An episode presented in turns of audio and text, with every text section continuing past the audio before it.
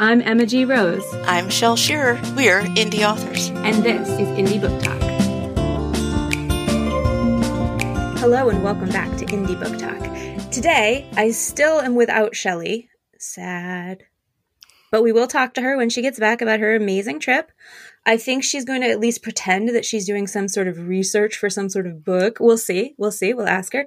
But in the meantime, I have two amazing guests with me today.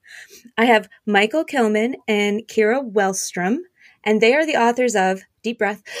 Build Better Worlds, an introduction to anthropology for game designers, fiction writers, and filmmakers.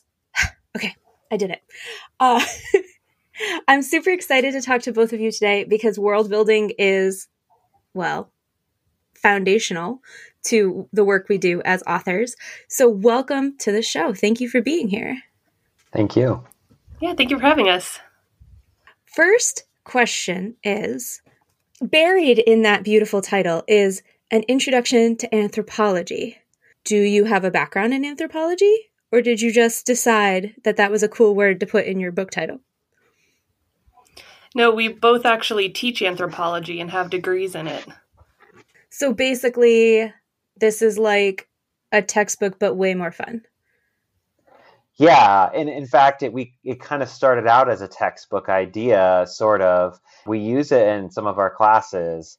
So, like, I'm teaching next January, I'll be teaching a class on anthropology through science fiction, and part of their assignment will be to use the world building book to use real social science, and, and that was our, really our initial goal. Is both of us are big nerds in various ways in books and gaming and various other things and, and filmmaking and both of us have been like you know watching things and be like that's just really terrible world building or that culture like doesn't make any sense or that economic system is a little wonky. So and because we're both social scientists and we've both done like research and things and we know what it's like to to actually study what culture is and what it means and how it operates and so we both kind of just were like sitting around one day and I was telling her about it. And then we were both like, well, what if we wrote a book on this topic? And then what if we did something for our classroom? So our initial kind of version was a textbook solely. And we realized pretty quickly that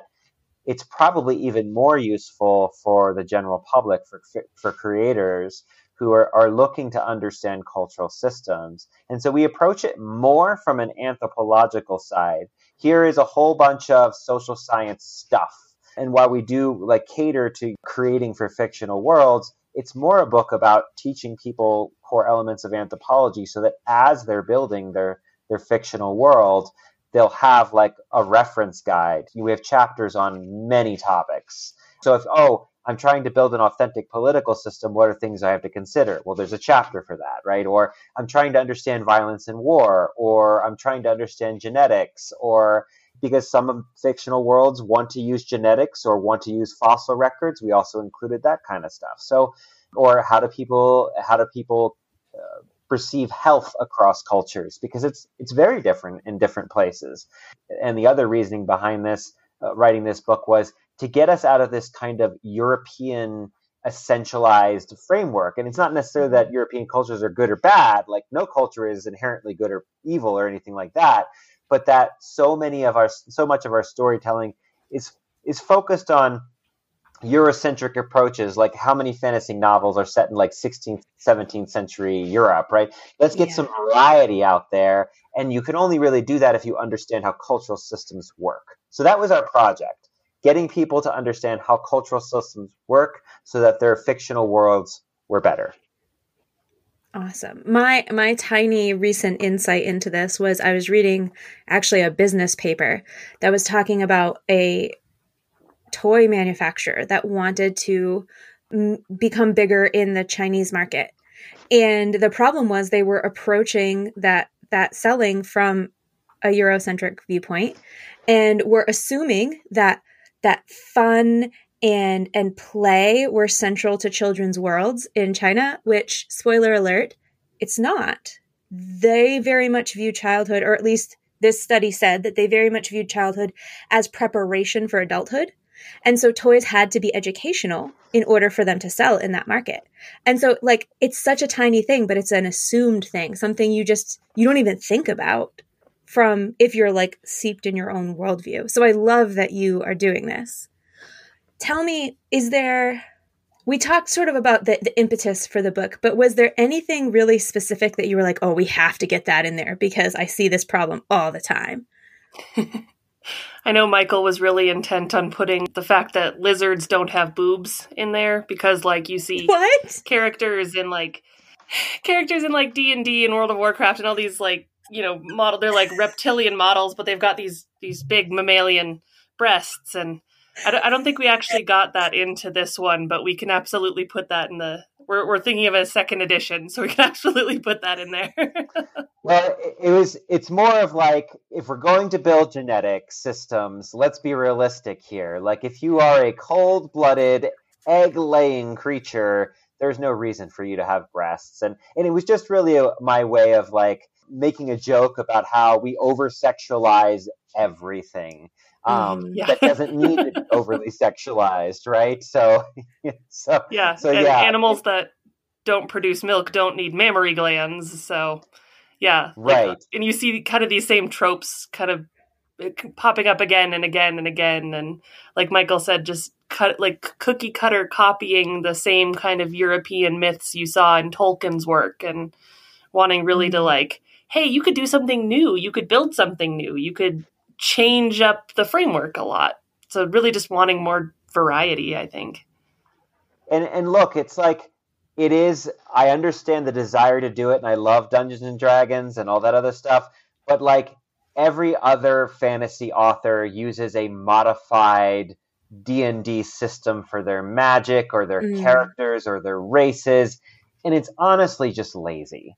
Like I'm glad that you like again, I'm not saying to not do it. I'm just saying like let's try something different. Let's let's consider, you know, uh, authors who have played with really unique magic systems like Brent Weeks for example, where color is at the core of everything or Mistborn with Brandon Sanderson or, or give us some some interesting dynamics rather than hanging spells or magic missile over and over again, those kinds of things, right?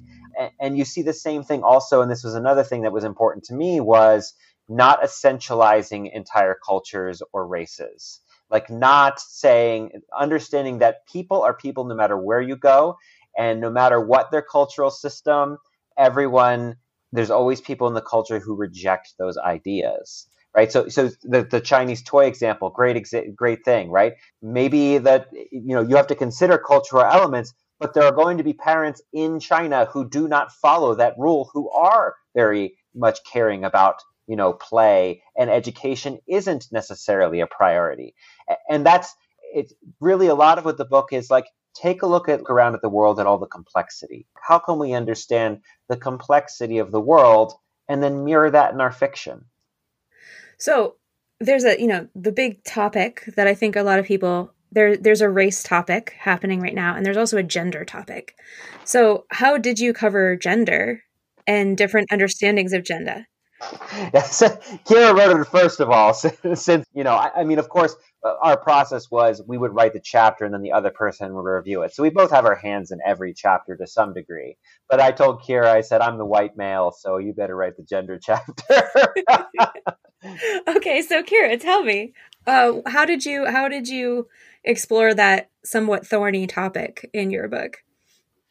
I so I I've been teaching for a lot of years and it's actually it's gotten a lot easier to teach gender like people's understanding of it has gotten a lot better and more complex. So I kind of used like what I've learned through teaching for years and years.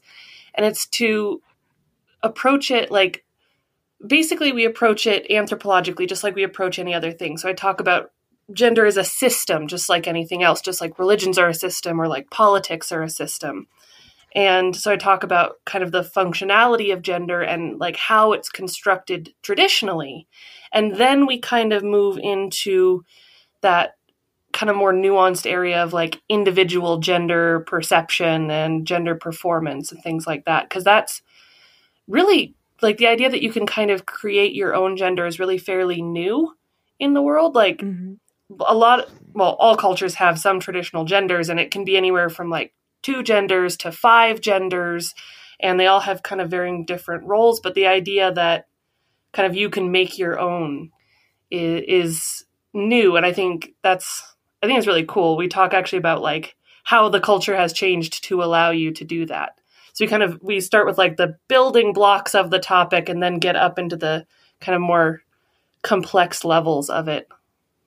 Now, do I have to have, you know, a college degree or a master's degree or something to be able to read this book? What level are you writing to in this? Oh, definitely not. We we wrote this with like general public in mind. And actually when we were making the the commercial copy we would always send them to each other because like my specialty is more in like biology and michael's is more in culture. So we would send them to each other and like this is too specific. Like you really need to tone this down. Nobody know, is going to know what this is. Or like just explain this before you move on. Because it is really easy when you're writing from an academic standpoint to get like stuck in the jargon and stuck in what you know but mm-hmm. we we really specifically wanted it not to be an academic book at least not the the version that we've got on like amazon right yeah yeah and and we we initially did you know a college textbook and then we did a second like as kira was saying a second version where the opposite person who had written the chapter re-edited it for really like 10th grade level is what we had tried to approach how can anyone read and understand these things? It doesn't mean they'll agree with anything. And in some cases, they're going like reading and studying anthropology in general is going to challenge your ideas about the world mm-hmm. because so much that we take for granted are assumptions about how the world works and that was one of the things we also really wanted to do is help people understand like no, your culture and your way of experiencing is only one of many well organized, well thought out systems that people have. And, and so much of our conflict in the world, and, and rightfully so, like conflict in fiction, includes the fact that we just make different assumptions about things. And that's not mm-hmm. even just across cultures, that's in subcultures, that's across different ethnicities, different religions, different genders. And so what we a lot a lot of what we tried to do was here are the here are the systems as, as gender you know with gender and here are the different varieties and then we include some examples from other cultures such as like the Guevedoches. Uh, the Guevedoches are a group in the Dominican Republic, that are intersex. Essentially, they have a, a genetic difference where they're not either male or female. Technically, birth they appear to be they appear to be female, but it's because the testosterone that produces essentially the penis and testicles is suppressed during initial utero, but then it's not during puberty. So at age 12, they become fully male. And so and so they're a very interesting group. And then, of course, there's a cultural system that surrounds that biological that biological experience as well. That is so. I feel like I could just like flip open two random pages of your book and say, okay, this group of people and this group of people, I'm going to smash them together and see what happens. And now I have a conflict for a story. Yeah, for sure. Yeah. I mean, because obviously, yeah, eh, that's the point, right? Go ahead, Kara. Oh yeah, I was gonna say my my students really enjoy. I I build my classes. They they have like every week a, a question, and they're they're building a fictional world by the end of it, and they have to turn in a story at the end. And they love those various examples, and they love yeah, like picking out particularly for like conflict. Like they really uh, this semester they were very focused on colonialism and like post colonialism and that conflict. So yeah, like seeing these different examples and seeing how these systems work. There, I think it's fun for them to like kind of play toy soldiers really and yeah. see how the different groups interact in theory. Yeah, a lot, a lot of the book is like, here's a thought experiment. Try it out. Like, see how it works, and and can you build a holistic world, a world that makes sense? You know, mm-hmm. because yeah. we in the United States, in particular, but more Europe more generally, have this idea that you can just swap cultural elements so you can just like suddenly change your religion and that doesn't it's not going to influence the rest of your life. But that's not how it works. If you change one thing about your identity it ripples out into all parts of your identity. And similarly if you change one thing about a culture it ripples out to all things in the culture. And it's it's why things like missionization have been extraordinarily destructive to cultures because it forces them to eliminate their language and their assumptions and their deal with their resources differently and or how they even view what does it mean to be an individual because the mm-hmm. individual is not a priority in all cultures uh, in many cultures in fact it's not a priority. The individual is nothing compared to the community. Of, of course, that invokes this idea of like communism versus capitalism, but we're, we're talking about a much simpler level here. Like just small scale societies tend to think that individuals are not that important as much because the survival of the entire group depends on community. So we, of course, specifically in the United States, but also again in Europe, are very hyper individualistic. And so mm-hmm and, and so we can't just use those assumptions to say that necessarily one is good or bad, like if it's better to be more community focused or more individual focused, but they do produce different cultural outcomes. So this book is a way of approaching what will the cultural outcomes be if I change these elements of the system in my fictional world too. That's so important to in terms of adding dimension to a story. I feel like sometimes it is the setting is as much a character in your story, you know, it's it's as important. But you can't just slap any old setting. You can't just say, okay, now they're now it's, you know, the 1500s in the mountains and it's going to be the same as a coastal community in 2022, right? Yeah, yeah. And we have a concept in anthropology called agency, and people tend to just lump it in with the concept of choice, but it's not just choice. Agency is your ability to make choices within your given cultural system. So it's like you have to, and we have a chapter that about building com- characters called the three C's, which are context, what is the culture and historical context, the conditions, what are the conditions of the character's life within that cultural system, and then you can understand their choices. So mm. so we we try to give people a little bit of a roadmap if they're going to be building characters in a fictional world, like what what area of this world did they come from? What what was it like growing up for them? That's going to Im- impact their choices just as it would a real living breathing person. So, speaking of living breathing people and choices, I'm wondering about the choices that brought you here. So, I understand that you both teach. Are you also writers outside of the academic space, or is this your first foray into non academic writing? I have a couple of short stories and four sci fi novels published before this was released, and I'm working on some other stuff as well. So, and I'm just like, science fiction is one of like my areas of like deep love. So, I mean, I, I've I've taught a couple times anthropology through science fiction, where we look at the history and rise of science fiction. What were the influences? Like, where does it begin? Like all the way back at all the way back to ancient Greece, and then how it changes all throughout. You know, all the way up to the 20th century, where we really get like the modern version of sci-fi. So, I've spent a lot of time really studying like you know the theory of of of that kind of stuff and then my graduate research is really about storytelling. It's really about it's about media systems, but how do people still tell stories and how does that influence cultural systems and individual lives? So I, I worked with a theater troupe that told community driven stories to kind of push back against all the narratives and stereotypes you see in 24 hour news media and how they use kind of a theater stage with community members instead of actors to also rally community together to address concerns and issues. And so uh, for me, I, have done a lot of writing, a lot of investigation what storytelling is. Kira said my area arena is more the cultural and language side of anthropology. Um, anthropology actually has four distinct subfields, which is cultural anthropology, archaeology, which they people tend to lump that as its own thing, but it's a subfield of anthropology, linguistics, and then biological and, and Kira is is biological in particular forensics. So so she knows a lot of stuff about bodies and decay and and bones and things that I don't. And it's it's it was super helpful to kind of join forces for us because we really did fill in the gaps in our knowledge for each other. And of course we both teach anthropology classes of, of various types so it's not as if we didn't know you know a lot of this stuff to begin with but it is when you have someone whose more expertise is in a different area it's complemented very well so I really like the sentence Kira is biological.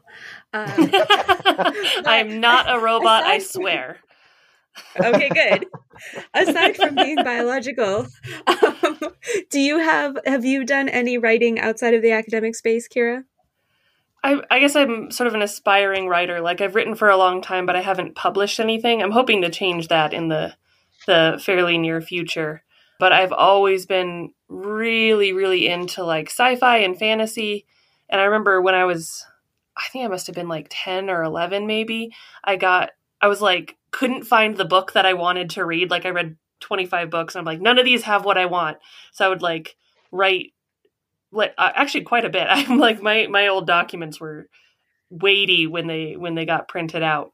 But yeah, I would like love to I'd love to build worlds and like add elements of different things and I've always been super interested in particularly like archaeology in the past and then kind of through that got into biological anthropology so, yeah, not definitely not as much work as Michael, like not as much published work as Michael, but hopefully that'll change.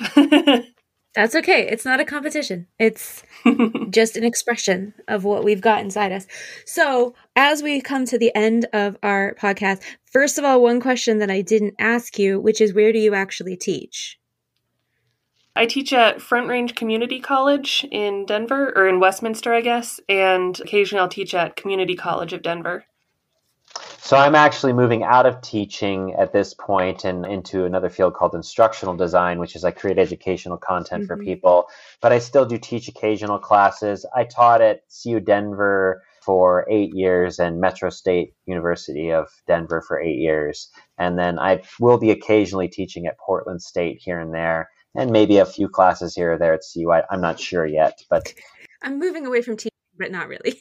yeah, yeah. It's just it, it's hard because after the after the pandemic, the, the, the system in the universities is just a giant mess. Enrollment is down, and there's just not as many yeah. classes to go around, and it, it's been it's been a real struggle for both of us with like getting like because we're paid by the class unless you're like a mm. tenured track professor and those are really pretty rare these days you're paid by the class so we so we have to kind of like make do and have second jobs and stuff and so it interferes with writing quite a bit. So everybody go buy build better worlds so that michael and kira uh, can have more time for writing. Not that we want to take you away from the amazing work you're doing in the classroom but i, I want to see more writing. Do you have a website for the book or anything like that where people can follow what you're up to? Social media any of those things yeah, I mean, a lot of the stuff just goes through my own website, and that's liridianslaboratory.com. And that's where we house a lot of things. Kira also helps me sometimes with my YouTube series on anthropology. She helps script some of the episodes, so especially the biological stuff. So we're up on YouTube. There's we have a uh, there's a show Anthropology in Ten or Less is another great space. Of course, we the book is available on pretty much every major service. So you know, it's on Amazon, Kobo, Apple, all the all the Barnes and Noble, all the big places you can get uh, digital copies. The paperbacks are available through Amazon only at the moment. So, and we're working on an audio book, although we're just yeah. really in the early stages of it because there's been requests for an audio version to make it more accessible to people, which is a very legitimate concern, of course. It's just a matter of having the time to do it. So, yeah, audiobooks are a big lift and Kira will be reading the audiobook. So Ooh. I will. Yes. Excited. Okay, so everyone go to liridianslaboratory.com. Don't worry, I will put it in the comments so that uh, you know how to spell it. And what was the name of that YouTube channel that you guys are on? Anthropology in 10 or less anthropology in 10 or less, learn all the things about anthrop- anthropology, write the most amazing sci-fi slash fantasy slash whatever you want story, and then be on the show. See, it's a circle. It's it's great. Uh, thank you, Michael and Kira. I appreciate you taking the time to teach us about such an interesting topic, and I'm going to go buy the book now. Thank you for having us Thank on. you so much for having us.